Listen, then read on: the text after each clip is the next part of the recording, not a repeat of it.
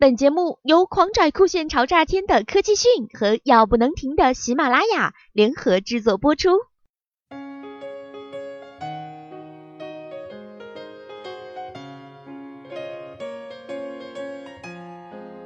近日，谷歌把所有和谷歌眼镜相关的社交账号全都关了，这意味着谷歌眼镜将主要针对企业用户，并且不再向普通的消费者推广。也就是说，以后普通的消费者恐怕无福销售谷歌眼镜了。这样的做法可能也是谷歌经过深思熟虑之后的改变，因为目前可穿戴市场并未迎来大爆发。谷歌眼镜是由谷歌公司于二零一二年四月发布的一款智能眼镜，配有光。学头戴式显示屏可以显示各种信息，穿戴者可通过自然语言语音指令与互联网服务联系沟通。在二零一四年，谷歌曾短暂的开放过网上订购，售价一千五百美元。谷歌认为这次销售的产品只是一款限量级的测试产品，不过这样的销售活动让很多消费者误以为这就是最终版本，实际销售表现也不怎么样。许多消费者对于这款产品的评价不是很正面，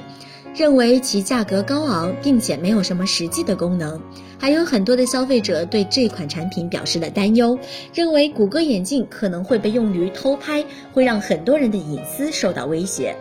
在去年十二月底，一个企业版谷歌眼镜的设计被曝光。这一版本的谷歌眼镜相比之前的谷歌眼镜有了不小的变化，其仍旧是配备了玻璃棱镜，不过尺寸较前代更大，支持 5G WiFi，采用了更大的电池，速度更快的英特尔处理器，优化了摄像头，支持防水，还在眼镜中加入了一个铰链的设计。这样一来，这款眼镜就可以像普通眼镜一样折叠收纳，还有前置。摄像头工作状态指示灯，这项改进或许是因为隐私问题的影响。当时有消息称，这一代企业版的谷歌眼镜将只会对企业客户销售，并且谷歌已经通过了 Glass for Work 项目，向合作伙伴提供了数百只企业版谷歌眼镜。近期其关闭社交账号的举动，也从侧面印证了谷歌眼镜的新方向。当下，谷歌眼镜的定位变得更加精准，只瞄准企业用户，这样就可以让这款产品品变成一个高端的工具，